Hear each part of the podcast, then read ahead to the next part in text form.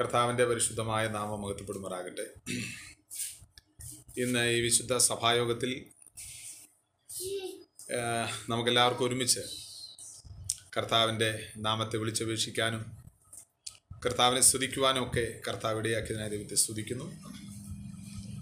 ഞങ്ങൾ ഇന്ന് രാവിലെ ഇവിടെ ആരാധിച്ചപ്പോൾ പറഞ്ഞ ധ്യാനിച്ച ഒരു ചിന്ത ദൈവത്തിന് സ്തുതി അർപ്പിക്കുന്ന യേശുവിനെ കുറിച്ച് എബ്രായ ലേഖൻ രണ്ടാം നമുക്ക് കാണാൻ പറ്റും. യേശു ക്രിസ്തു ദൈവത്തെ സ്തുതിക്കുന്നു. എന്തിനാണ് യേശു ദൈവത്തെ വാഴ്ത്തിയതെന്ന് ആ ഭാഗങ്ങളിൽ നോക്കുമ്പോൾ ദൈവം എനിക്ക് തന്ന മക്കളെ ചൊല്ലിയാണ്. എന്ന് വെച്ചാൽ യേശു ക്രിസ്തുവിന് ദൈവം കൊടുത്ത മക്കൾ. അവരെ അവന്റെ സഹോദരന്മാരെന്ന് വിളിക്കാൻ ലക്ഷിക്കാതെ സഭാമധ്യേ ഞാൻ നിന്നെ സ്തുതിക്കും. നിന്റെ നാമത്തെ അവരോട് കീർത്തിക്കുമെന്നും പറഞ്ഞു. അപ്പോൾ പിതാവ് പുത്രനെ ഈ ഭൂമിയിലേക്ക് അയച്ചത് ഈ സഹോദരന്മാർക്ക് വേണ്ടിയാണ്. ദൈവം മുന്നറിഞ്ഞിട്ടുള്ള തന്റെ സഹോദരന്മാർ ക്രിസ്തുവിന്റെ സഹോദരന്മാർക്ക് വേണ്ടിയാണ്. അപ്പോൾ യേശു ക്രിസ്തു നമ്മയെല്ലാം ഓർത്ത് പിതാവിനെ മഹത്വപ്പെടുത്തുകയാണ്. പിതാവേ നീ എനിക്ക് തന്നിട്ടുള്ള നിന്റെ മക്കളെ ഓർത്ത് ഞാൻ നിന്നെ സ്തുതിക്കുന്നു. എത്ര മഹത്തായ ഒരു സ്തുതിയാണ്. അപ്പം നാം വർഷിപ്പിനായ ദൈവസനിലേക്ക് വരുമ്പോൾ നമ്മൾ എന്താണ് സ്തുതിക്കേണ്ടത്? നമ്മൾ എന്താണ് ദൈവത്തെ മഹത്വപ്പെടുത്തേണ്ടത്? പിതാവേ എനിക്ക് നിന്റെ പുത്രനെ തന്നതിനായി ഞാൻ നിന്നെ സ്തുതിക്കുന്നു. അതായിരുന്നു ഞങ്ങൾ ഇന്ന് രാവിലെ ധ്യാനിച്ച ചിന്ത. എബ്രാ ലേഖനത്തിന്റെ രണ്ടാം അധ്യായത്തിൽ പത്ത് മുതൽ വായിക്കുമ്പോൾ ആ ഭാഗങ്ങൾ അങ്ങനെ രേഖപ്പെടുത്തിയിട്ടുണ്ട്. അപ്പോൾ അതിന്റെ ഒരു തുടർച്ചയെന്ന വണ്ണം ഞാൻ ചില കാര്യങ്ങൾ പങ്കുവെച്ച് നമുക്കൊരുമിച്ച് ആശീർവാദം പറഞ്ഞ് പിരിയാം. അപ്പോൾ എബ്രായ ലേഖന ആറാം അധ്യായത്തിലേക്ക് വരുമ്പോൾ ആറാം അധ്യായം ഒന്നും രണ്ടും വാക്യങ്ങൾ വായിച്ചുകൊണ്ട് ചില ആത്മീയ യാഥാർത്ഥ്യങ്ങൾ നമുക്ക് ഒരുമിച്ച് ധ്യാനിക്കാം. കർത്താവ് നമ്മെ എല്ലാവരെയും ഒരുമിച്ച് സഹായിക്കട്ടെ. അതുകൊണ്ട് നിർജീവ പ്രവർത്തികളെ കുറിച്ചുള്ള മാനസാന്തരം വിശ്വാസം സ്നാനങ്ങളെ കുറിച്ചുള്ള ഉപദേശം കൈവെപ്പ് മരിച്ചവരുടെ പുനരുത്ഥാനം നിത്യശിക്ഷാവിധി എന്നിങ്ങനെയുള്ള അടിസ്ഥാനം പിന്നെയും ഇടാതെ നാം ക്രിസ്തുവിനെ കുറിച്ചുള്ള ആദ്യവചനം വിട്ട് പരിജ്ഞാന പൂർത്തി പ്രാപിപ്പാൻ ശ്രമിക്കുക. ക്രിസ്തുവിനെ കുറിച്ചുള്ള ആദ്യ വചനം വിട്ട് പരിജ്ഞാന പൂർത്തി പ്രാപിക്കുവാൻ ഉത്സാഹിക്കണം. ഇപ്പൊ ക്രിസ്തുവിനെ സംബന്ധിച്ചുള്ള ആദ്യ വചനത്തെ സംബന്ധിച്ച് നമുക്കറിയാം. അതിൽ ആദ്യത്തെ കാര്യം നിർജീവ പ്രവർത്തികളെ കുറിച്ചുള്ള മാനസാന്തരമാണ്. ഇപ്പൊ നമ്മെ സംബന്ധിച്ച് നമ്മൾ ആരെ സ്വഭാവത്താൽ യഹൂദന്മാരല്ല. നമ്മൾ സ്വഭാവത്താൽ ജാതികളിൽ നിന്ന് വന്ന പാപികളാണ്. അല്ലെ ജാതികളായ പാപികളായിരുന്നു എന്നാണ് പറയാം. അതേസമയം സ്വഭാവത്താൽ യഹൂദന്മാരായവർ യഹൂദ പാപികളാണ്. യഹൂദന്മാരിൽ നിന്നായാലും ജാതികളിൽ നിന്നായാലും രണ്ടു കൂട്ടർക്ക് നിർജീവമായ പ്രവൃത്തികളുണ്ട് പാപം മൊത്തത്തിൽ തന്നെ അവിശ്വാസമാണ്. അത് മുഴുവനും നിർജീവമാണ് അത് സാത്താന്റെ പ്രവൃത്തിയാണ്. അതുകൊണ്ടാണ് യോഹന്നാന്റെ ലേഖനത്തിൽ പിശാദിന്റെ പ്രവൃത്തികളെ അഴിക്കുവാൻ ദൈവപുത്രൻ പ്രത്യക്ഷനായി എന്ന് പറയുന്നത്. ഞാൻ ഓരോ വാക്യങ്ങളും എടുക്കുന്നില്ല. പിതാവ് തന്റെ പുത്രനെ അയച്ചത് പിശാദിന്റെ പ്രവൃത്തികളെ അഴിക്കാനാണ് അപ്പോൾ ഈ നിർജീവ പ്രവൃത്തികളെ അഴിക്കുന്നത് നമ്മുടെ മാനസാന്തരത്തിലൂടെയാണ്. ഇപ്പം നമ്മൾ രക്ഷിക്കപ്പെട്ടപ്പോൾ ഈ അടിസ്ഥാനം നമുക്ക് കിട്ടി. മാനസാന്തരം ഒരു അടിസ്ഥാനമാണ്. നമ്മൾ കർത്താവായ യേശു ക്രിസ്തുവിനെ കൈക്കൊണ്ടപ്പോൾ ആ അടിസ്ഥാനത്തിലേക്ക് നമ്മൾ വന്നു.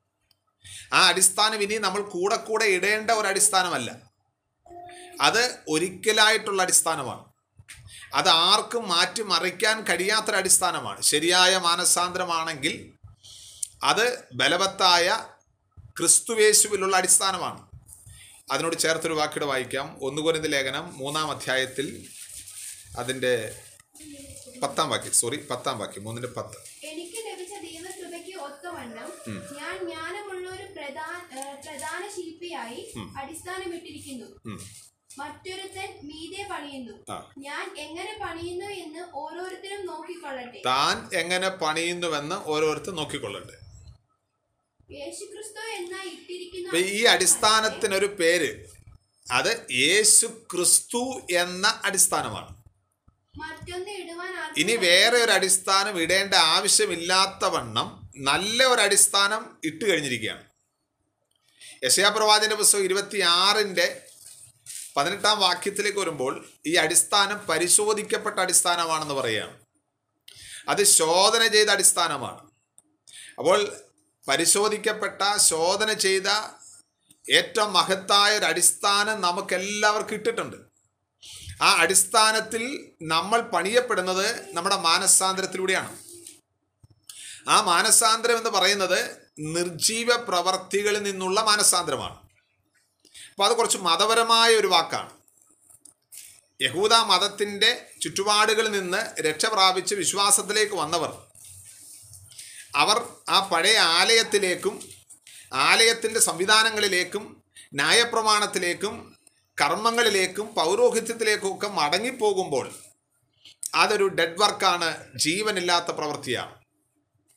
ഇപ്പം നമ്മെ സംബന്ധിച്ച് നമ്മൾ ഇന്നലകളെ അല്ലെങ്കിൽ നമ്മൾ പലരും ഓർത്തഡോക്സിൽ നിന്ന് വന്നവരുണ്ട് കത്തോലിക്ക സഭയിൽ നിന്ന് വന്നവരുണ്ട് മർത്തോമ സഭയിൽ നിന്ന് വന്നവരുണ്ട് ഹിന്ദുവിൽ നിന്ന് വന്നവരുണ്ട് ചിലർ ഇസ്ലാമിൽ നിന്ന് വന്നവരുണ്ട്. നമ്മൾ അന്ന് അനുഷ്ഠിച്ചുകൊണ്ടിരുന്ന കർമ്മങ്ങളെല്ലാം തന്നെ ഡെഡ് വർക്കാണ് നമ്മൾ പള്ളിയിൽ പോയി കുർബാന അർപ്പിച്ചതും ഡെഡ് വർക്കാണ് ഇന്നും ആളുകൾ ഡെഡ് വർക്ക് ചെയ്തുകൊണ്ടിരിക്കുകയാണ്.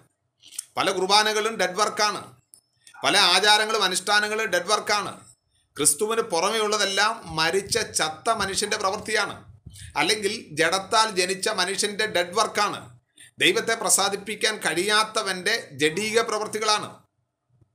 ഇതെല്ലാം നമ്മുടെ അടിസ്ഥാനത്തിൽ നമ്മൾ ഈ കാര്യത്തിനെല്ലാം മാനസാന്തരപ്പെട്ടവരാണ്. ഈ കാര്യങ്ങളെക്കുറിച്ച് നമുക്കൊരു സംശയമില്ല നമ്മൾ ആരും തന്നെ ഇനി തിരിഞ്ഞു പോയി കുർബാന അർപ്പിക്കാൻ പോകില്ല. അല്ലെങ്കിൽ നമ്മളാരും യഥാർത്ഥ രക്ഷയും മാനസാന്തരവും സ്നാനവും വീണ്ടും ഞാൻ നോക്കാൻ നടന്ന ആരും തന്നെ ഇനി പഴയ മതാചാരങ്ങളിലേക്ക് പോകില്ല കർമ്മങ്ങളിലേക്ക് പോകില്ല അനുഷ്ഠാനങ്ങളിലേക്ക് പോകില്ല. ഇങ്ങനെയുള്ള യാതൊരു കാര്യങ്ങളും ഇനി അടിസ്ഥാന ഈ അടിസ്ഥാനം മറിച്ചു പോകില്ല. അതൊരു ഒറിജിനൽ രക്ഷയാണെങ്കിൽ സാധ്യമല്ല. പക്ഷേ സംഭവിക്കുന്നത് നമ്മൾ നമ്മൾ ഇന്ന് ഡെഡ് വർക്ക്സ് ചെയ്യുന്നുണ്ടെങ്കിൽ അതെന്തായിരിക്കുമെന്ന് നമ്മെ ഒന്ന് പരിശോധിക്കാൻ നല്ലതായിരിക്കും. നമ്മൾ ആത്മാവിനാൽ ചെയ്യാത്ത എല്ലാ പ്രവൃത്തികളും ജീവനില്ലാത്ത പ്രവൃത്തികളാണ് അതുകൊണ്ടാണ് നമുക്ക് ഈ കാര്യത്തിൽ മാനസാന്തരം വേണം.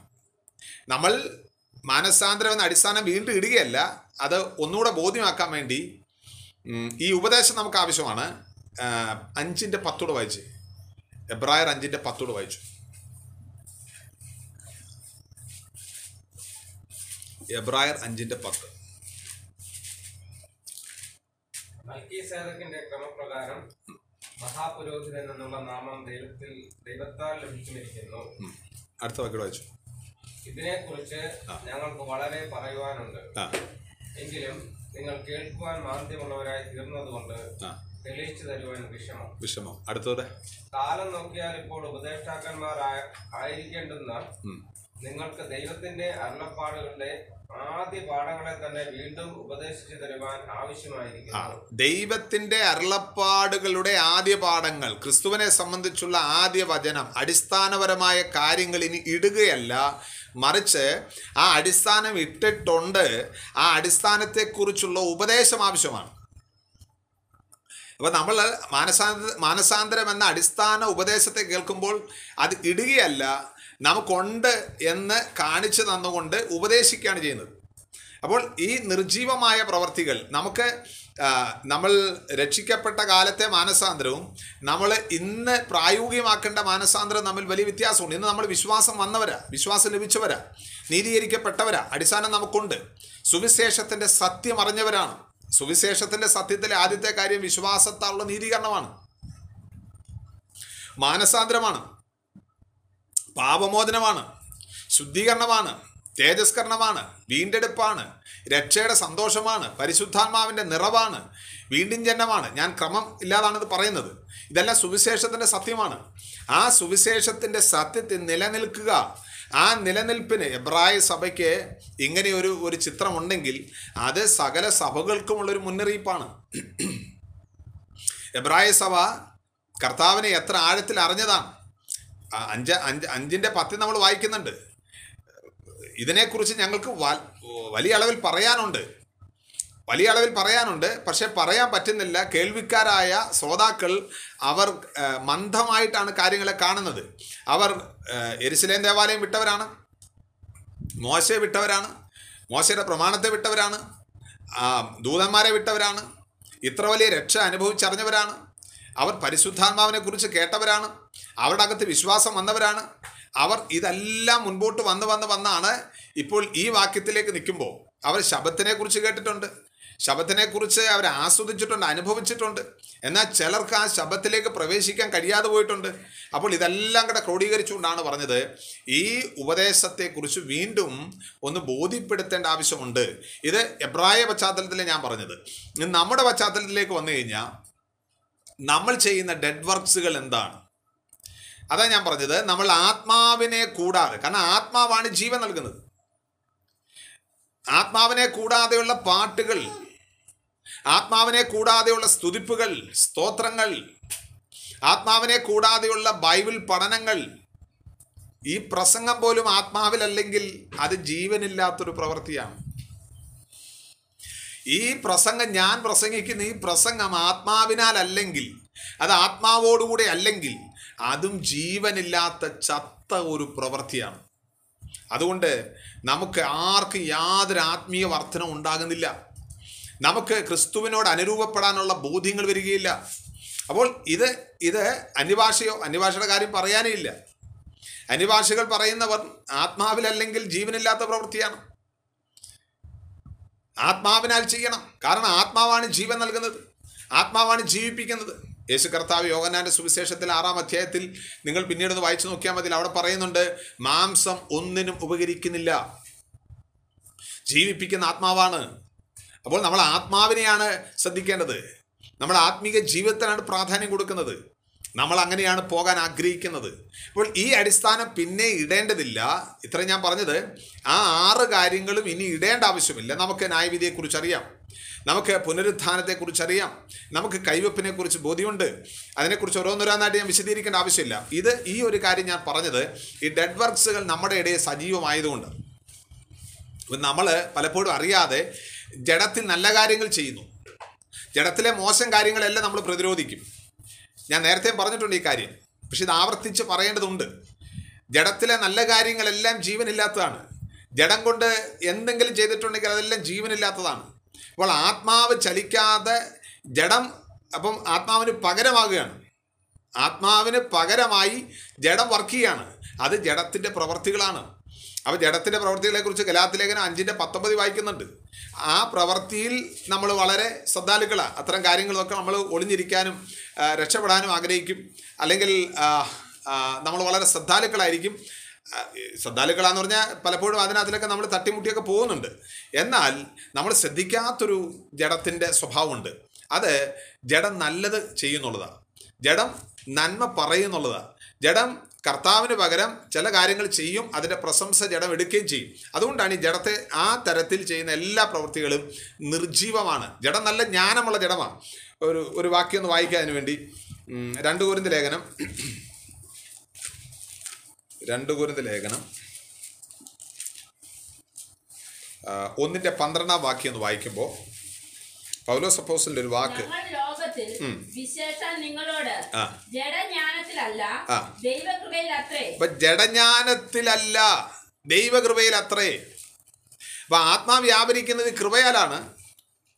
ആത്മാവ് വരേണ്ട ആവശ്യമില്ല ജഡജ്ഞാന ഉള്ളിടത്ത്. അപ്പൊ ജഡത്തിന്റെ ജ്ഞാനമുണ്ട്. അത് ആരെക്കുറിച്ചാണ് സംസാരിക്കുന്നത്? ദൈവത്തെക്കുറിച്ച് സംസാരിക്കാം. എല്ലാ കാര്യത്തെക്കുറിച്ചും ജഡത്തിന് സംസാരിക്കാൻ പറ്റും ജ്ഞാനത്തോടെ സംസാരിക്കാൻ പറ്റും. ഈ നന്മതിരുവുകളുടെ അറിവിന്റെ വൃക്ഷത്തിന്റെ അനുഭവത്തിലേക്ക് വന്നവരെല്ലാവരുടെ അകത്ത് ഈ ജഡം സജീവമാണ്. അതിൽ ഒരു കൂട്ടം നല്ല കാര്യങ്ങളായിരിക്കും പറയുന്നതും ചെയ്യുന്നതും മറുകൂട്ടർ ഏറ്റവും മോശമായ കാര്യങ്ങളായിരിക്കും ചെയ്യുന്നതും പറയുന്നതും. പക്ഷേ രണ്ടിന്റെ സ്രോതസ് ജഡമായതുകൊണ്ട് അവിടെ എല്ലാം മരണമുണ്ട്. അതുകൊണ്ടാണ് നിർജീവ പ്രവൃത്തികളെക്കുറിച്ചുള്ള മാനസാന്തരം ഇന്നും നമുക്ക് ആവശ്യമാണ്. നമ്മൾ ചെയ്യുന്നതെല്ലാം ആത്മാവിലും ആത്മാവോടുകൂടെയും ചെയ്യണമെന്ന് ഞാനും നിങ്ങളും അറിഞ്ഞിരിക്കേണ്ടെന്ന് യാഥാർത്ഥ്യം. ഞാൻ ഭയത്തോട് പറയുകയാണ് ഈ ഈ മെസ്സേജ് ഇന്ന് ഞാൻ പറയുമ്പോൾ ഇത് എന്റെ ആത്മാവിൽ നിന്ന് വരുന്നതല്ലെങ്കിൽ അല്ലെങ്കിൽ എന്റെ ആത്മാവെന്ന് പറയുമ്പോൾ എന്റെ ആത്മാവിലാണ് ദൈവം വസിക്കുന്നത്. നമ്മുടെ എല്ലാവരും ആത്മാവിലാണ് കർത്താവ് വസിക്കുന്നത്. ആ ആത്മാവിനാൽ പ്രകാശിക്കപ്പെടാത്തതാണ് പറയുന്നതെങ്കിൽ അതൊരു ജീവനില്ലാത്ത പ്രവൃത്തിയാണ്. കർത്താവായ യേശു ക്രിസ്തു മത്തായുടെ സുവിശേഷത്തിലെ ഒൻപതാം അധ്യായത്തിലൊരു വാക്യം അത് എടുക്കണമെന്നില്ല. പറയുന്നുണ്ട് സൗഖ്യമുള്ളവർക്കല്ല ആവശ്യം ദീനക്കാർക്കാണ് ആവശ്യം. ഒരു സമയത്ത് നമ്മൾ സൗഖ്യം പ്രാപിച്ചു. നമ്മുടെ പാപരോഗത്തിന് സൗഖ്യം വന്നു. പാപരോഗത്തിന് സൗഖ്യം വന്നു. നമ്മൾ ശുദ്ധരായി. നമ്മൾ വെടുപ്പാക്കപ്പെട്ടു. നമ്മൾ കർത്താനായി വേർതിരിയപ്പെട്ടു. നമ്മുടെ മനസ്സും ഇച്ഛയും വികാരങ്ങൾ ഇപ്പോൾ ശുദ്ധീകരിക്കപ്പെട്ടുകൊണ്ടിരിക്കുന്ന പ്രക്രിയയിലാണ്. ഒടുവിൽ നമ്മൾ കഴിഞ്ഞ രാത്രി കേട്ട പോലെ ഒടുവിൽ നമ്മൾ രൂപാന്തരപ്പെടും. അല്ലെങ്കിൽ നമ്മുടെ ശരീരം മണ്ണിൽ നിന്ന് ഉയർക്കും. ഇതെല്ലാം സംഭവിക്കും. അപ്പോൾ ഇന്ന് നമുക്ക് എന്തെങ്കിലും രോഗമുണ്ടോ എന്ന് വെച്ചാൽ സ്പിരിച്വലായിട്ട് ആത്മീയ രോഗങ്ങൾ നമ്മളെ ബാധിച്ചിട്ടുണ്ടോ? ആ ആത്മീയ രോഗബാധനം നമ്മൾ തിരിച്ചറിയുന്നുണ്ടോ? നമ്മുടെ രോഗങ്ങളെ മനസ്സിലാക്കാനുള്ള മെഷർമെന്റ് ദൈവത്തിന്റെ വചനമാണ്. ആത്മാവിന്റെ സഹായത്താൽ ആ വചനം മനസ്സിലാക്കുമ്പോൾ അവന്റെ വെളിച്ചത്തിലേക്ക് വരുമ്പോൾ നമുക്ക് നമ്മുടെ രോഗാവസ്ഥ ഇന്നത്തെ രോഗാവസ്ഥ ആത്മീയ സൂക്ഷിപ്പ്. നമുക്ക് ജീവനുണ്ട് പക്ഷേ ജീവന്റെ പ്രവർത്തികളില്ല. ജീവനുണ്ട് എന്ന് പേര് പക്ഷെ നമുക്ക് ജീവനില്ലാത്ത അവസ്ഥയാണെങ്കിൽ നമുക്ക് കർത്താവിനെ കൂടുതൽ കൂടുതൽ അന്വേഷിക്കാനും സ്നേഹിക്കാനും കർത്താവിനെ കൂടുതൽ പ്രസന്റ് ചെയ്യാനൊക്കെ ഉള്ള വാഞ്ച കുറയുന്നുണ്ടെങ്കിൽ നമ്മുടെ അകത്ത് ഈ രോഗം കയറിയിട്ടുണ്ട്. നമുക്ക് എപ്പോഴും സ്വയം നീതീകരിക്കുന്ന പ്രവണതയുണ്ടെങ്കിൽ ഈ രോഗം നമ്മുടെ അകത്ത് കയറിയിട്ടുണ്ട്. ഈ മരിച്ച മനുഷ്യന്റെ മണം ആ ഗന്ധം നമ്മളെ പലപ്പോഴും അസ്വസ്ഥരാക്കുന്നുണ്ട്. നമുക്ക് ജയിക്കണമെന്ന് ആഗ്രഹമുണ്ട് പക്ഷേ നമ്മൾ ജഡം കൊണ്ട് അതിനെ പ്രതിരോധിക്കാൻ ശ്രമിക്കുകയാണ്. സഹോദരന്മാരെ പ്രിയപ്പെട്ടവരെ നമ്മൾ അവസാനിക്കുക നമ്മൾ അവസാനിക്കുക നമ്മൾ അവസാനിക്കുക എന്നുള്ളതാണ് തത്വം. കർത്താവ് നമ്മളെ അവസാനിപ്പിക്കലാണ് കർത്താവ് ചെയ്യുന്ന ആ അടിസ്ഥാന കാര്യം എന്ന് പറയുന്നത്. ഇതാണ് പരിജ്ഞാനപൂർത്തി രണ്ടാം വാക്യം വായിച്ച് അടിസ്ഥാനം പിന്നെ ഇടാതെ ക്രിസ്തുവിനെ സംബന്ധിച്ചുള്ള ആദ്യ വചനം വിട്ട് നാം പരിജ്ഞാനപൂർത്തി ആ അപ്പോൾ ഇവിടെ നമുക്ക് അടിസ്ഥാനം കിട്ടി. നമ്മൾ ആദ്യ വചനം കേട്ടു. നമ്മൾ കർത്താവിനെ ആസ്വദിച്ചു. കർത്താവ് ദയാലുവെന്ന് നമ്മൾ അനുഭവിച്ചറിഞ്ഞു. ഇതെല്ലാം അടിസ്ഥാനപരമായിട്ട് നമുക്ക് കിട്ടിയ അടിസ്ഥാനത്തിൽ നമ്മൾ നിൽക്കുന്നുണ്ട്. ഇനി അതിന് മീതെയുള്ള പണിയെക്കുറിച്ചാണ് നമ്മൾ ശ്രദ്ധിക്കേണ്ടത്. അതുകൊണ്ടാണ് പൗലോസ് പറഞ്ഞത് ഓരോരുത്തൻ എങ്ങനെ പണിയുന്നു എന്നുള്ളത് ശ്രദ്ധിക്കട്ടെ. ഇപ്പം എങ്ങനെയാണ് നമ്മുടെ പണി നമ്മുടെ വർക്ക്? പരിജ്ഞാനപൂർത്തി എന്ന് പറഞ്ഞാൽ നമുക്ക് ഈ പരിജ്ഞാനം കിട്ടി. രക്ഷയ്ക്ക് ജ്ഞാനിയാകാനായിട്ട് നമ്മൾ വിളിച്ചു. നമ്മളെ വിളിച്ചു. നമുക്ക് പരിജ്ഞാനം കിട്ടിയില്ലയോ? നമുക്ക് ദൈവത്തെക്കുറിച്ച് പരിജ്ഞാനമില്ലേ?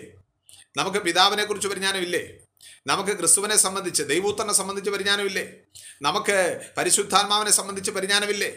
ഇത് ഏതെങ്കിലും കോളേജിൽ പോയി പഠിച്ചാൽ കിട്ടുന്ന പരിജ്ഞാനമാണോ? നമുക്ക് രക്ഷ പഠിച്ചു നേടിയെടുക്കാൻ കഴിയുന്ന കാര്യമാണോ? ഇതൊന്നും നമുക്ക് പഠിച്ചു നേടിയെടുക്കാൻ കഴിയുന്ന കാര്യമല്ല. ദൈവത്തെ പഠിച്ച് പഠിച്ച് പഠിച്ച് നേടുന്നതല്ല. ദൈവത്തിന് വേണ്ടി തകർന്ന് തകർന്ന്. സങ്കീർത്തനത്തിൽ ഒരു വാക്യം പറയുകയാണ് ഞാൻ ദൈവത്തെക്കുറിച്ച് വ്യാകുലപ്പെടുന്നു. എന്റെ മനസ്സ് നിത്യവാഞ്ച കൊണ്ട് തകർന്നിരിക്കുന്നു. അപ്പോൾ നിത്യമായ വാഞ്ച കൊണ്ട് തകർക്കപ്പെടുന്ന ഒരവസ്ഥ ആരെക്കുറിച്ചാണ്? ദൈവത്തെക്കുറിച്ച്. വിളിക്കപ്പെട്ട എന്നെ വിളിച്ചിരിക്കുന്നവനെ കുറിച്ചുള്ള ആ വാഞ്ച കൊണ്ട് നിറഞ്ഞ് നിറഞ്ഞ് ഞാൻ തകരുന്ന കാര്യമാണ് അവിടെ പറയുന്നത്. അപ്പോൾ അതാണ് ഒരു അന്വേഷകൻ അല്ലെങ്കിൽ ഒരു ഉത്തമഗീതത്തിലൊക്കെ പറയുന്ന പോലെ ഉത്തമഗീതക്കാരി പറയാണ് എന്നെ നിന്റെ പിന്നാലെ വലിക്കുക. വലിക്കാം. അപ്പോൾ വലിക്കുക എന്ന് പറഞ്ഞാൽ എനിക്ക് നിന്നോടൊപ്പം വരാൻ വയ്യ കർത്താവ്. എന്നാലും എന്നെ ഒന്ന് വലിച്ചുകൊണ്ടെങ്കിലും പോണമേ. എന്നെ നിന്റെ പിന്നാലെ വലിക്ക. എന്നെ വീഞ്ഞു വീട്ടിലേക്ക് കൊണ്ടുചെല്ലുക. ഞാൻ മത്ത് പിടിക്കട്ടെ അപ്പോൾ ഈ ആത്മനിറവിന്റെ ഉയർന്ന ഉന്നതമായ ഒരു അനുഭവമാണത് അപ്പോൾ ഓരോ വിശ്വാസിയും ഓരോ സഹോദരനും സഹോദരിയും ദൈവത്തിന്റെ ദാസന്മാരും ഏകരായി ഈ അനുഭവത്തിലേക്ക് ആ അനുഭവത്തിലേക്ക് വരണം. അതാണ് ഈ പരിജ്ഞാന പൂർത്തിയിലേക്ക് എത്തുക എന്ന് പറയുന്നത്. അപ്പോൾ പരിജ്ഞാനമുണ്ട് പരിജ്ഞാന പൂർത്തിയിലേക്ക് നമ്മൾ വരണം. നമ്മൾ ഈ കാര്യങ്ങളിലേക്ക് വരുമ്പോൾ ഈ പരിജ്ഞാന പൂർത്തി എന്ന് പറയുന്നതിന്റെ ആ അടിസ്ഥാനം എന്ന് പറയുന്നത് രാവിലെ ഞങ്ങൾ ചിന്തിച്ചൊരു കാര്യം. പലപ്പോഴും നമ്മൾ എക്സാമ്പിളായിട്ട് നമ്മൾ തിരുവെഴുത്തുകളിൽ നിന്ന് ധാരാളം എക്സാമ്പിൾ എടുക്കും. അപ്പോൾ ഇസ്രായേൽ മിസ്രൈമിൽ നിന്ന് പുറത്തേക്ക് വരുന്നു. അവരെക്കുറിച്ചുള്ള ദൈവിക പർപ്പസ് ദൈവത്തിന്റെ ഉദ്ദേശം അവർ ചെങ്കടൽ കടക്കുന്നതായിരുന്നില്ല. ചെങ്കടൽ കടക്കുന്നത് മാത്രമായിരുന്നില്ല. ഇനി അങ്ങനെ പറയുമ്പോൾ തെറ്റിദ്ധരിക്കരുത്. ചെങ്കടലൊക്കെ വലിയ കാര്യം തന്നെയാണ്. പക്ഷേ ചെങ്കടൽ മാത്രമല്ല. ആ പർപ്പസ് അതല്ല. ചെങ്കടൽ കടക്കുന്നത് മാത്രമല്ല. പിന്നീട് അവർ കാൽ വീങ്ങാതിരിക്കുന്നതും പർപ്പസ് അല്ല. ദൈവത്തിന്റെ ലക്ഷ്യമല്ല. അവരുടെ വസ്ത്രം ജീർണിച്ച് ജീർണിക്കാതിരിക്കുന്നതോ അവർക്ക് മന്ന കിട്ടുന്നതോ അവരുടെ തലയ്ക്ക് മീതെ മേഘസമ്മൻ രാപ്പകൽ നിൽക്കുന്നതോ അവർ ഈ മരുഭയാത്രയിൽ വെള്ളം കുടിക്കുന്നതോ അവർ ഈന്തപ്പഴം കഴിക്കുന്നതോ ഈ കാടപ്പക്ഷിയെ കഴിക്കുന്നതോ ഒന്നുമല്ല പർപ്പസ് പർപ്പസ് യോർദാൻ കടന്നതുമല്ല പർപ്പസ് ഇതെല്ലാം ആ പർപ്പസിലേക്കുള്ള വഴികളാണ്. അവിടേക്ക് എത്താനുള്ള വഴികളാണ്. എന്തായിരുന്നു പർപ്പസ് പരിജ്ഞാനപൂർത്തി എന്ന് പറഞ്ഞാൽ. അവർ പരിജ്ഞാനപൂർത്തിയിലേക്ക് എത്തിയെന്ന് പറഞ്ഞാൽ അവർ കേട്ടു ഒരു വാർത്ത. എന്താണ് അവർ കേട്ട സദ്വർത്തമാനം? അവരൊരു സദ്വർത്താനം കേട്ടു. അവിടെ അവരുടെ പിതാവായ അബ്രഹാമിന് ഒരുക്കിയിരിക്കുന്ന ആ വാക്തത്വം ചെയ്തിരിക്കുന്ന കനാനുണ്ട്. ആ കനാനാണ് പരിജ്ഞാനപൂർത്തി എന്ന് പറയുന്നത്. അവിടേക്ക് എത്തണം എന്നുള്ളതാണ് പരിജ്ഞാനപൂർത്തി. നമ്മുടെ ഭാഷയിൽ പറഞ്ഞാൽ നാം ആ യഥാർത്ഥ ശബത്തിലേക്ക് എത്തുന്നതാണ് പരിജ്ഞാനപൂർത്തി എന്ന് പറഞ്ഞാൽ. നമ്മുടെ ഭാഷ പറഞ്ഞാൽ ദൈവരാജ്യത്തിന്റെ നീതിയും സമാധാനവും സന്തോഷവും പരിശുദ്ധാത്മാവിന്റെ സന്തോഷവും അതിന്റെ പൂർണ നിലയിൽ നമ്മൾ എത്തപ്പെടുന്നൊരു സമയമുണ്ട്. ഇന്ന് അതിന്റെ ഒരു അനുഭവത്തിൽ നമ്മൾ നിറയുക എന്നുള്ളതാണ് പരിജ്ഞാനപൂർത്തി. ദൈവം അനുവദിക്കുന്ന പക്ഷം നാം അത് ചെയ്യുമെന്നാണ് പറഞ്ഞിരിക്കുന്നത്. അപ്പോൾ കർത്താവിന്റെ കൃപയാലും കരുണയാലും ദയയാലും ആർദ്രതയാലും നാം അത് പ്രാപിക്കും എന്നാണ് ഉറപ്പ് നൽകുന്നത്. പ്രിയപ്പെട്ടവരെ ഈ പരിജ്ഞാനപൂർത്തിയിലേക്ക് നമ്മൾ എത്തണം. അടിസ്ഥാന കാര്യങ്ങളിൽ അധിക സമയം നമുക്ക് ചെലവഴിക്കാൻ സമയമില്ല. കാരണം നമ്മളത് വിട്ട് പരിജ്ഞാനപൂർത്തിയിലേക്ക് പോകണം. അടിസ്ഥാനം ഇടേണ്ടത് അവിശ്വാസികൾക്കാണ്. അടിസ്ഥാനം വന്നവർക്ക് അത് ആവർത്തിച്ച് ഉപദേശം കൊടുക്കണം. പക്ഷേ എക്കാലം ഉപദേശിച്ചുകൊണ്ടിരിക്കാൻ പറ്റുമോ? എന്നും അടിസ്ഥാനത്തെക്കുറിച്ച് പഠിപ്പിച്ചുകൊണ്ടിരിക്കാൻ പറ്റില്ല. എന്നും മിശ്രമിലെ കാര്യം പറഞ്ഞുകൊണ്ടിരിക്കാൻ പറ്റില്ല. എന്നും ചെങ്കടലിനെ വിശദീകരിച്ചുകൊണ്ടിരിക്കാൻ പറ്റില്ല. എന്നും മരുഭൂമിയിലെ ജീവിതത്തിന്റെ പാഠങ്ങളിൽ മുഴുകിയിരിക്കാൻ പറ്റില്ല. എന്നും യോർദാന്റെ കാര്യങ്ങൾ മാത്രം പറഞ്ഞുകൊണ്ടിരിക്കാൻ പറ്റില്ല. കനാനിലേക്ക് പോകണം. കനാനിൽ ചെല്ലണം. അവിടെ അവകാശങ്ങളുണ്ട് വാക്തത്വമുണ്ട് അവിടെയാണ് യഥാർത്ഥ ശബത്ത്. ആ ശബത്തിലേക്ക് പ്രവേശിക്കണം. ആ ശബത്തിലേക്ക് പ്രവേശിക്കണമെങ്കിൽ അവിടെ യുദ്ധം ചെയ്യണം. യുദ്ധമുണ്ട്. വെറുതെ ചെയ്യാൻ പറ്റില്ല. യുദ്ധമുണ്ട്. അവകാശങ്ങളെ നേടണമെങ്കിൽ വാക്തത്വങ്ങളെ നേടണമെങ്കിൽ യുദ്ധം ചെയ്യണം. യുദ്ധം വേണം. അപ്പോൾ അതാണ് നമുക്ക് നമ്മുടെ അവകാശം എന്താണ്? ഇതാണ് പരിജ്ഞാനപൂർത്തി എന്ന് ഞാൻ പറയുന്ന എന്റെ പരിമിതമായ കാഴ്ചയിൽ നിന്ന് പറയാണ്. പരിജ്ഞാനപൂർത്തിയിലേക്ക് എത്തുക. അപ്പോൾ കുറച്ചുകൂടെ ആഴത്തിലേക്ക് പോയി കഴിഞ്ഞാൽ നമ്മൾ പരിജ്ഞാനപൂർത്തിയിലേക്ക് എത്തുക എന്ന് പറഞ്ഞാൽ ഇതെല്ലാം നമുക്ക് അടിസ്ഥാനമുണ്ട് നമുക്ക് സംശയമില്ല ഈ കാര്യങ്ങളിലെല്ലാം നമുക്ക് ഉറപ്പുണ്ട്. ഇത് വിട്ട് നമ്മൾ അടുത്തൊരു ഘട്ടത്തിലേക്ക് പോകുക. ക്രിസ്തുവിനെ സംബന്ധിച്ചുള്ള ആദിവചനം വിട്ട് അങ്ങനെയല്ലേ എഴുതിയിരിക്കുന്നത് പരിജ്ഞാനപൂർത്തി പ്രാപിക്കുവാൻ ശ്രമിക്കും ശ്രമിക്കണം. പരിജ്ഞാനപൂർത്തിക്ക് വേണ്ടിയുള്ളൊരു വാഞ്ച. കർത്താവ് എനിക്ക് മുൻപോട്ട് പോകണം. എനിക്കിനി ഈ കാര്യങ്ങളിൽ മാത്രം നിന്നാൽ പോരാ. ഞാൻ മനസ്സിലാക്കിയിരിക്കുന്നു ഈ അടിസ്ഥാനമല്ലേ എനിക്ക് കിട്ടി. ഇതിനോട് നമുക്ക് ആഡ് ചെയ്യാൻ പലതും ഉണ്ട് കേട്ടോ. സമയമില്ലാത്തതുകൊണ്ട് ഞാൻ മുമ്പോട്ട് പോകുന്നത്. ദൈവജനത്തിൽ നിന്ന് തന്നെ നമുക്കിനത് ആഡ് ചെയ്യാൻ പറ്റും. അടിസ്ഥാന ഉപദേശങ്ങളെക്കുറിച്ച്. അപ്പോൾ അതെല്ലാം നമുക്ക് ഏറെക്കുറെ നിങ്ങൾ കേട്ടും കണ്ടും അനുഭവിച്ചും വന്നവരാണ് ഞാനും നിങ്ങളും. അതുകൊണ്ട് നമുക്ക് പരിജ്ഞാനപൂർത്തിയിലേക്ക് പോകുന്ന കാര്യം നമ്മൾ നോക്കുകയാണ്. അപ്പോൾ ഈ പരിജ്ഞാനപൂർത്തി എന്ന് പറയുന്നത് കുറച്ചുകൂടെ വിശ വിശദമായി നമ്മൾ നോക്കിയാൽ ആ അധ്യായത്തിന്റെ ഒടു ഒടുക്കം വരുമ്പോൾ ആ അധ്യായത്തിന്റെ ഒടുവിലേക്ക് വരുമ്പോൾ ആറാം അധ്യായത്തിന്റെ ഒടുവിലേക്ക് വരുമ്പോൾ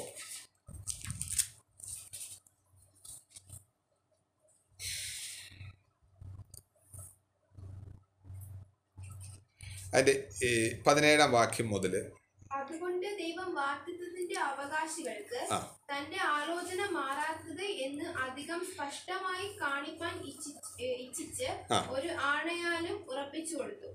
അങ്ങനെ നമ്മുടെ മുമ്പിൽ വച്ചിട്ടുള്ള പ്രത്യാശ പിടിച്ചുകൊള്ളുവാൻ ശരണത്തിനായി ഓടി വന്ന നാം മാറിപ്പോകാത്തതും ശരണത്തിനായി ഓടി വന്ന നാം. എന്നാൽ എന്താണ്? ഈ ശരിയായ അടിസ്ഥാനത്തിൽ വന്ന് ആ അടിസ്ഥാനം മറിഞ്ഞു പോകാതെ വിശ്വാസത്തിൽ ആരോഗ്യത്തോടെ കർത്താവ് എന്നെ വിളിച്ചിരിക്കുന്ന വിളി ശരിയായ അർത്ഥത്തിൽ മനസ്സിലാക്കി.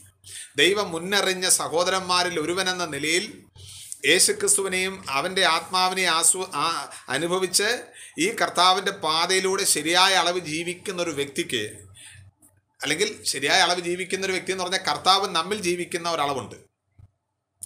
നമ്മൾ ജീവിക്കാതെ കർത്താവ് നമ്മിൽ നിറഞ്ഞു നിറഞ്ഞ് ജീവിക്കുന്ന ഒരളവ് അത് വിശ്വാസത്താലുള്ളൊരു ജീവിതമാണ്. വിശ്വാസത്താലുള്ളൊരു ജീവിതം. ഞാൻ ഞാൻ അല്ല എന്ന് പറയുന്ന ആ ജീവിതം കലാത്തിലേനത്തെ നമ്മൾ വായിച്ചിട്ടുണ്ട് ധ്യാനിച്ചിട്ടുണ്ട് കേട്ടിട്ടുണ്ട് ആ- പ്രസംഗങ്ങളൊക്കെ. അപ്പോൾ അങ്ങനത്തെ ഒരു ജീവിതത്തിന്റെ ഉറപ്പ് ആ ഉറപ്പ് എന്താണ്? വാക്തത്വത്തിന്റെ അവകാശി. വാക്തത്വത്തിന്റെ അവകാശിയാണ്.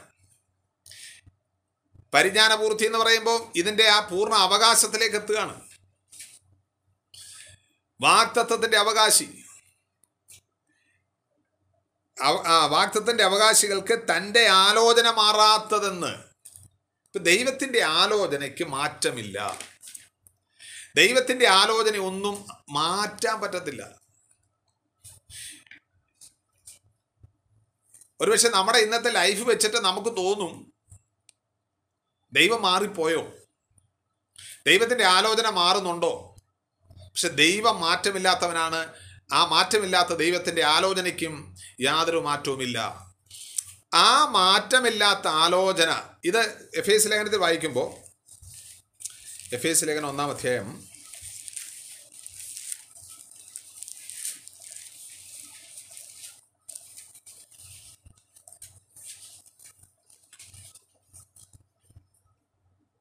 പതിനൊന്നാം വാക്യം. അവനിൽ അവനിൽ നാം അവകാശം പ്രാപിച്ചു. തന്റെ ഹിതത്തിന്റെ ആലോചന പോലെ. തന്റെ ഹിതത്തിന്റെ ആലോചന. അപ്പൊ ദൈവഹിതത്തിന്റെ ആലോചനയാണ്. ദൈവത്തിന്റെ ഹിതം ദൈവത്തിന്റെ ഇഷ്ടം എന്റെ പൂർണ രക്ഷയാണ്. ഞാൻ ആ പൂർണ ശബത്തിലേക്ക് പ്രവേശിക്കാനുള്ളതാണ് ദൈവത്തിന്റെ ഇഷ്ടം. ഞാൻ നശിച്ചു പോകുന്നതല്ല ദൈവത്തിന്റെ ഇഷ്ടം. ഞാൻ എന്നേക്കും ജീവിച്ചിരിക്കുന്നതും എന്നേക്കും നിലനിൽക്കുന്നതുമാണ് ദൈവത്തിന്റെ ഇഷ്ടം.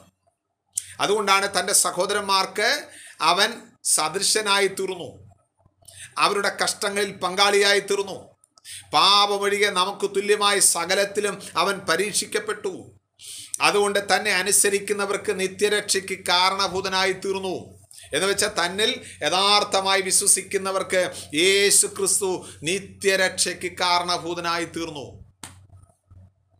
ഇതിനുറപ്പ് ഇതിനുറപ്പാണ് അതുകൊണ്ട് ദൈവ വാക്തത്വത്തിന്റെ അവകാശികൾക്ക് തന്റെ ആലോചന മാറാത്തതെന്ന് അധിക സ്പഷ്ടമായി കാണിപ്പാൻ ഇച്ഛിച്ച് ഒരാണയാലും ഉറപ്പ് കൊടുത്തു.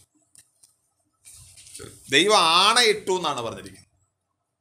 അല്ലേ അഞ്ചു ഇംഗ്ലീഷിൽ ആ വാക്യം ഒന്ന് വായിച്ച്. ആണയ്ക്ക് പറയുന്നത് ഓത്ത്. ആണയിട്ടു ആരാണ്? ആരോടാണ് ആണയിട്ടത് കണ്ടോ? ദൈവം ഒരാണയാൽ ഉറപ്പ് കൊടുക്കുകയാണ്. തന്നെ കൊണ്ട് തന്നെ. തനിക്ക് മുകളിൽ താൻ മാത്രമാണ്. അത്യുന്നതനായ ദൈവം. ആ ദൈവം എന്റെ രക്ഷയ്ക്ക് ആണയാൽ ഒരു ഉറപ്പ് തന്നിരിക്കുകയാണ്. ദൈവം തന്റെ വാക്തത്വങ്ങളുടെ അവകാശികൾക്ക് ഈ ആലോചനയുടെ ഉറപ്പിനായിട്ട് തന്നെ കൊണ്ടൊരു ആണ കൊടുത്തു. അതിന്റെ മനോഹരമായ ചിത്രമാണ് അബ്രഹാമിന് അബ്രഹാമിന് ആണയാൽ ഉറപ്പ് കൊടുത്തു എന്ന് പറയുന്നത്. ആണയാൽ ഉറപ്പ് കൊടുത്തു. അപ്പോൾ ആ അധിക സ്പഷ്ടമായി തന്റെ ആലോചന മാറാത്തതെന്ന് അധിക സ്പഷ്ടമായി കാണിപ്പാൻ ഇച്ഛിച്ച് ഒരാണയാൽ ഉറപ്പ് കൊടുത്തു അങ്ങനെ പന്ത്രണ്ടാം വാക്യം. അങ്ങനെ നമ്മുടെ മുമ്പിൽ വച്ചിട്ടുള്ള പ്രത്യാശ ഏഹ് പിടിച്ചുകൊള്ളുവാൻ ശരണത്തിനായി ഓടി വന്ന് നാം മാറിപ്പോകാത്തതും. ദൈവത്തിന് ഭോഷ്കു പറയാൻ കഴിയാത്തതുമായ രണ്ട് കാര്യങ്ങളാൽ ശക്തിയുള്ള പ്രബോധനം പ്രാപിപ്പാൻ ഇടവരുന്നു. ഒന്ന് മാറിപ്പോകുന്നില്ല എന്നും ദൈവത്തിന് ബോഷ്ക് പറയാൻ കഴിയത്തില്ല എന്നും. ദൈവത്തിന് ബോഷ്ക്ക് പറയാൻ കഴിയില്ല. അവൻ ഉവ എന്ന് പറഞ്ഞാൽ ഉവ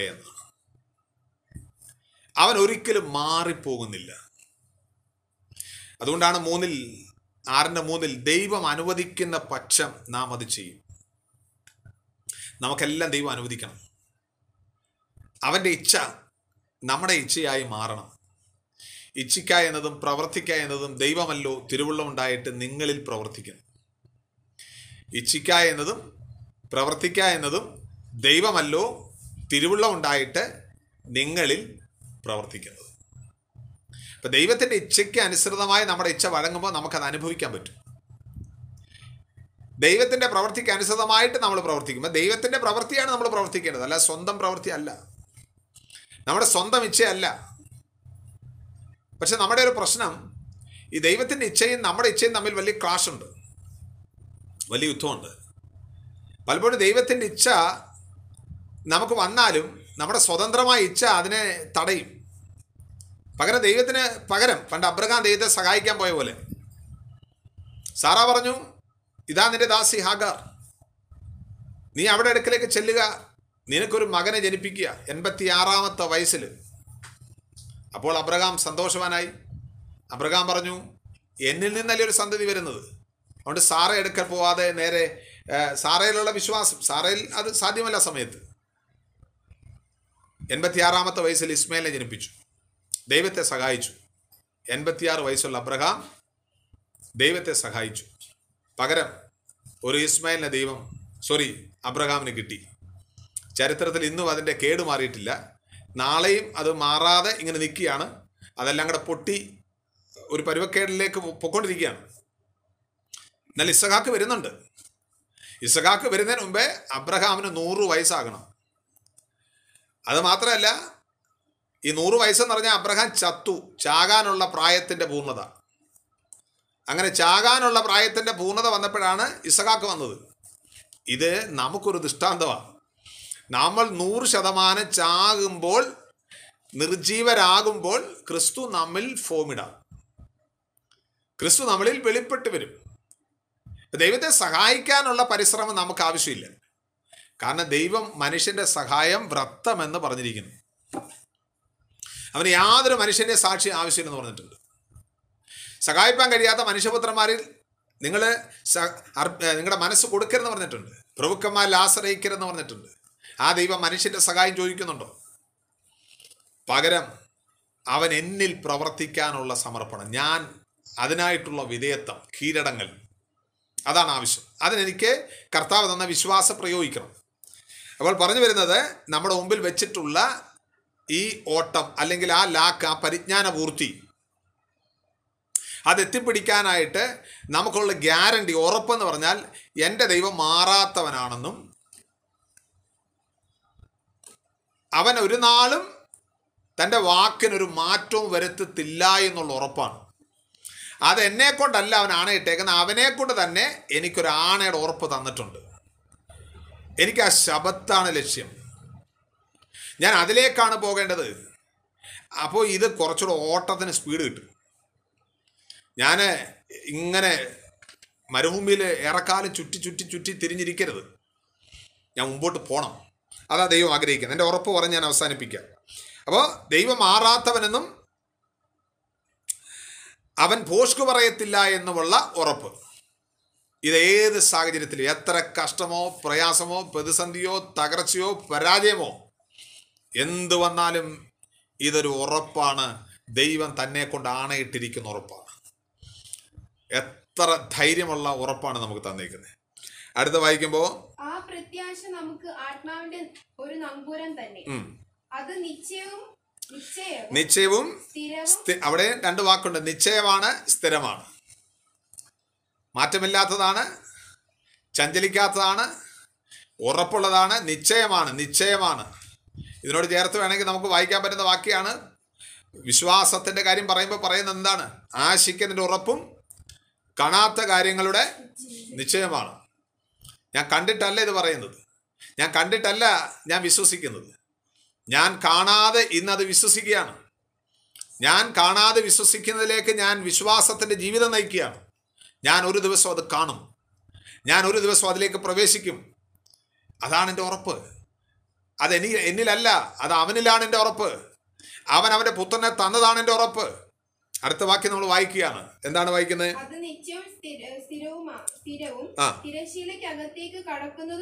ആ. അവിടേക്ക് യേശു മൽക്കി സദേക്കിന്റെ ക്രമപ്രകാരം എന്നേക്കും മഹാപുരോഹിതനായി മുമ്പുകൂട്ടി നമുക്ക് വേണ്ടി പ്രവേശിച്ചിരിക്കുന്നു. അപ്പോൾ ഇന്ന് നമുക്ക് നമ്മുടെ മഹാപുരോഹിതനുണ്ട്. ഈ മൽക്കിസദേക്കനെ നമ്മൾ കാണുന്നത് ഉൽപ്പത്തി പുസ്തകത്തിലാണ്. മൽക്കിസദേക്കനെ കുറിച്ച് പല ചർച്ചകളും ചിന്തകളും ഒക്കെ ആളുകൾ ദൈവശാസ്ത്രപരമായിട്ടുള്ള കാര്യങ്ങളൊക്കെ പറയുന്നുണ്ട്. അത്തരം കാര്യങ്ങളൊക്കെ പറയാനുള്ള ഒരു കാര്യം അല്ല ഞാൻ ആഗ്രഹിക്കുന്നത്. മൽക്കിസദേക്കിന്റെ ശുശ്രൂഷയെ സംബന്ധിച്ചാണ് എന്റെ വിഷയം. മൽക്കിസദേക്ക് ആരാണെന്നുള്ളത് അറിയുന്നതുകൊണ്ട് നല്ല കാര്യമാണ്. അപ്പോൾ അങ്ങനെ തെളിയിക്കാൻ കഴിവുള്ളവർ അത് തെളിയിക്കട്ടെ. പക്ഷേ എന്നെ സംബന്ധിച്ച് ഞാൻ അനുഭവിക്കേണ്ടതായ ഒരു കാര്യം. ആ കാര്യത്തെക്കുറിച്ച് മൽക്കിസദേക്കിന്റെ ശുശ്രൂഷയെക്കുറിച്ച് പറയുന്ന ആ ഒരു അനുഭവം അത് നമ്മുടെ ജീവിതത്തിൽ ആവശ്യമാണ്. അതെന്താണ്? പതിനാലാം അധ്യായത്തിന്റെ പതിനെട്ടാം വാക്യത്തിലാണ്. വായിച്ചു. ഉൽപ്പത്തി പതിനാലിന്റെ പതിനെട്ടും പത്തൊമ്പതും. ശാലേം രാജാവായ മൽക്കീസദേക്ക് അപ്പവും വീഞ്ഞും കൊണ്ടുവന്നു. ആ. അവൻ അത്യുന്നതനായ ദൈവത്തിന്റെ പുരോഹിതനായിരുന്നു. ഓക്കെ. മതി. ഇവിടെയാണ് നമ്മൾ ശാലോൻ രാജാവിനെ കാണുന്നത് സമാധാനത്തിന്റെ പ്രഭുവിനെ കാണുന്നത്. നമ്മുടെ കർത്താവായ യേശു ക്രിസ്തു നമുക്ക് വേണ്ടി മുമ്പ് കൂട്ടി പ്രവേശിച്ചിരിക്കുന്നുവെന്ന് എബ്രായ ലേഖനക്കാരൻ പറയുകയാണ്. അപ്പോൾ ഇവിടെ അബ്രഹാമിന്റെ അരികിലേക്ക് ഈ ശാലോൻ രാജാവ് വരുമ്പോൾ രണ്ട് കാര്യങ്ങളാണ് കൊണ്ടുവരുന്നത്. എന്താണ്? അപ്പവും വീഞ്ഞും കൊണ്ടുവരികയാണ്. ഇപ്പം ഈ അബ്രഹാമിന്റെ അടുക്കലേക്ക് ഈ ശാലോൻ രാജാവ് വരണമെങ്കിൽ അപ്പവും വീഞ്ഞും കൊണ്ടുവരണമെങ്കിൽ അതിനൊരു സാഹചര്യമുണ്ട്. ആ സാഹചര്യം ഒരു പിന്മാറ്റക്കാരനെ സഹോദരന്റെ പുറകെ പോയി രാജാക്കന്മാരെ തോൽപ്പിച്ച് കീഴടക്കിക്കൊണ്ടുവരുന്ന അബ്രഹാം. അബ്രഹാം അവിടെ ജയിച്ചു വന്നു. ആരെ ജയിച്ചു? രാജാക്കന്മാരെ ജയിച്ചു. അപ്പോൾ എപ്പോഴും ജയിക്കുന്നവർക്ക് ഒരു ശുശ്രൂഷ കിട്ടുന്നുണ്ട്. ഈ മൽക്കിസദേക്കിന്റെ ശുശ്രൂഷ എപ്പോഴും ആർക്ക് വേണ്ടിയാ നോക്കണം? തന്നെ വിട്ട് കടന്നുപോയ ലോകത്തിന്റെ പുറകെ പോയി ലോകത്തിനെ പിടിച്ചുകൊണ്ടിരിക്കുകയാണ് ലോകത്തിനെ വരികയാണ്. ജയാളി എന്ന് പറയുന്നത് ഒരു വീണു പോകുന്നവനെ തകർന്നു കിടക്കുന്നവനെ എഴുന്നേൽപ്പിക്കാനുള്ള കഴിവുകൂടിയാണ് യഥാസ്ഥാപനത്തിന്റെ വഴി. ഇതാണ് ക്രിസ്തു നമുക്കുവേണ്ടി ചെയ്യുന്നത്. തന്റെ സഹോദരന്മാരെ പൂർണരാക്കാൻ വേണ്ടിയുള്ള ശുശ്രൂഷ. തന്റെ സഹോദരന്മാരെ തന്നെ പോലെ ആക്കാനുള്ള ശുശ്രൂഷ. ആ ശുശ്രൂഷയ്ക്ക് വേണ്ടുന്ന അപ്പവും വീഞ്ഞും ദൈവത്തിന്റെ വചനവും ദൈവത്തിന്റെ ആത്മാവും എന്ന നിലയിൽ നമുക്ക് കൂടുതൽ പോഷണം തരാനുള്ള ശുശ്രൂഷയാണ് കർത്താവിന്റേത്. ഇപ്പോൾ മൽക്കിസദേക്കിന്റെ ശുശ്രൂഷ ഇന്ന് നമ്മുടെ മഹാപുരോഹിതനായിട്ട് ക്രിസ്തു കാൽവറിയിൽ നമുക്ക് അർപ്പിച്ച ആ പാപമോചനത്തിന്റെ നമുക്ക് ദാനമായി തന്ന പാപമോചനത്തിന്റെ ശുശ്രൂഷ മാത്രമല്ല മറിച്ച് നമ്മളെ ജയത്തിലേക്ക് ജയാളികളാക്കുന്ന ശുശ്രൂഷ കൂടി നമ്മളെ തികഞ്ഞവരാക്കുന്ന ശുശ്രൂഷ നമ്മളെ പൂർണരാക്കുന്ന ശുശ്രൂഷ ആ ശുശ്രൂഷ ഇന്ന് കർത്താവ് നമുക്ക് വേണ്ടി ചെയ്യുകയാണ്. അതിന്റെ അനുഭവമാണ് ഈ അപ്പവും വീഞ്ഞിന്റെ അനുഭവം എന്ന് പറയുന്നത്. അപ്പോൾ നമ്മളെ സംബന്ധിച്ച് ഈ പരിജ്ഞാന പൂർത്തി പൂർത്തിയിലേക്ക് എത്തുക എന്ന് പറയുന്നത് എത്ര ആനന്ദദായകമായ ഒരു കാര്യമാണ്. എത്രമാത്രം പൂർണമായ ഉറപ്പാണ്. ദൈവം തന്നെ കൊണ്ട് തന്നെ ആണയിട്ട കാര്യമാണ്. ആ ആണയുടെ ഉറപ്പാണ് കർത്താവ് യേശു ക്രിസ്തു എന്ന് പറയുന്നത്. അവന്റെ ക്രൂശ് മണ്ണെന്ന് പറയുന്നത്. അവന്റെ പുനരുദ്ധാനം എന്ന് പറയുന്നത്. തീർന്നിട്ടില്ല. അവൻ ആ സിയോനിലേക്ക് ഉത്തരഗിരിയായ സീനു സിയോനിലേക്ക് ദൈവസന്നിധിയിലേക്ക് നമുക്ക് വേണ്ടി പ്രവേശിച്ചിരിക്കുന്നു. അവൻ നമുക്ക് വേണ്ടി ദിവസേന നിത്യ പക്ഷപാതം ചെയ്യുന്നു. ആ പക്ഷപാതം എന്തിനാണ്? എന്നെ പൂർണനാക്കാൻ വേണ്ടിയാണ്. എന്നെ തികഞ്ഞവനാക്കാൻ വേണ്ടിയാണ്. അതുകൊണ്ടാണ് ഞാൻ പരിജ്ഞാനപൂർത്തിയിലേക്ക് പോകാൻ ശ്രമിക്കണമെന്ന് പറയുന്നത്. സ്തോത്രം. നമുക്ക് ഈ സഭായോഗത്തിൽ നമ്മുടെ ഇന്നലകളെ പൗലോസ് പറയുന്നത് പോലെ വിട്ട് ഓടാം. മുറുകെ പറ്റുന്ന പാവും ഭാരവും വിട്ട് നമുക്ക് മുൻപോട്ട് പോകാം. നമ്മുടെ കർത്താവായ യേശു ക്രിസ്തു നമുക്ക് വേണ്ടി മുൻകൂട്ടി പ്രവേശിച്ചിരിക്കുന്നുണ്ട്. നമുക്കൊരാണയുടെ ഉറപ്പുള്ളത് കൊണ്ട് പരിശുദ്ധാത്മാവിന്റെ സീലും അവകാശവും മുദ്രയും നമുക്കുള്ളത് കൊണ്ട് നമുക്ക് ധൈര്യത്തോടെ ഓട്ടം ഓടാം. നമ്മുടെ ജീവിതത്തിന്റെ എല്ലാ സാഹചര്യങ്ങളിലും ഈ ജയം കർത്താവ് നമുക്ക് കൊണ്ടുവരട്ടെ. നമുക്ക് മറ്റുള്ളവർക്ക് വേണ്ടിയുള്ള മധ്യസ്ഥതയും പ്രാർത്ഥനയും നമുക്ക് ദൈവത്തിൽ അർപ്പിക്കാം. കർത്താവ് നമ്മെ എല്ലാവരെയും ആ നിലയിൽ അനുഗ്രഹിക്കുകയും സമ്പൂർണരും തികഞ്ഞവരുമാക്കുവാൻ ഈ മൽക്കീസദേക്കിന്റെ അപ്പവീഞ്ഞുകളുടെ ശുശ്രൂഷകൾ നമുക്ക് ലഭിക്കുകയും ചെയ്യട്ടെ. കർത്താവ് നമ്മെ അതിനെ അനുഗ്രഹിക്കട്ടെ എന്ന് പ്രാർത്ഥിച്ചുകൊണ്ട് എന്റെ വാക്കുകൾ അവസാനിപ്പിക്കുന്നു. ദൈവം നമ്മെല്ലാവരെയും അനുഗ്രഹിക്കുമാറാകട്ടെ. ആമേൻ.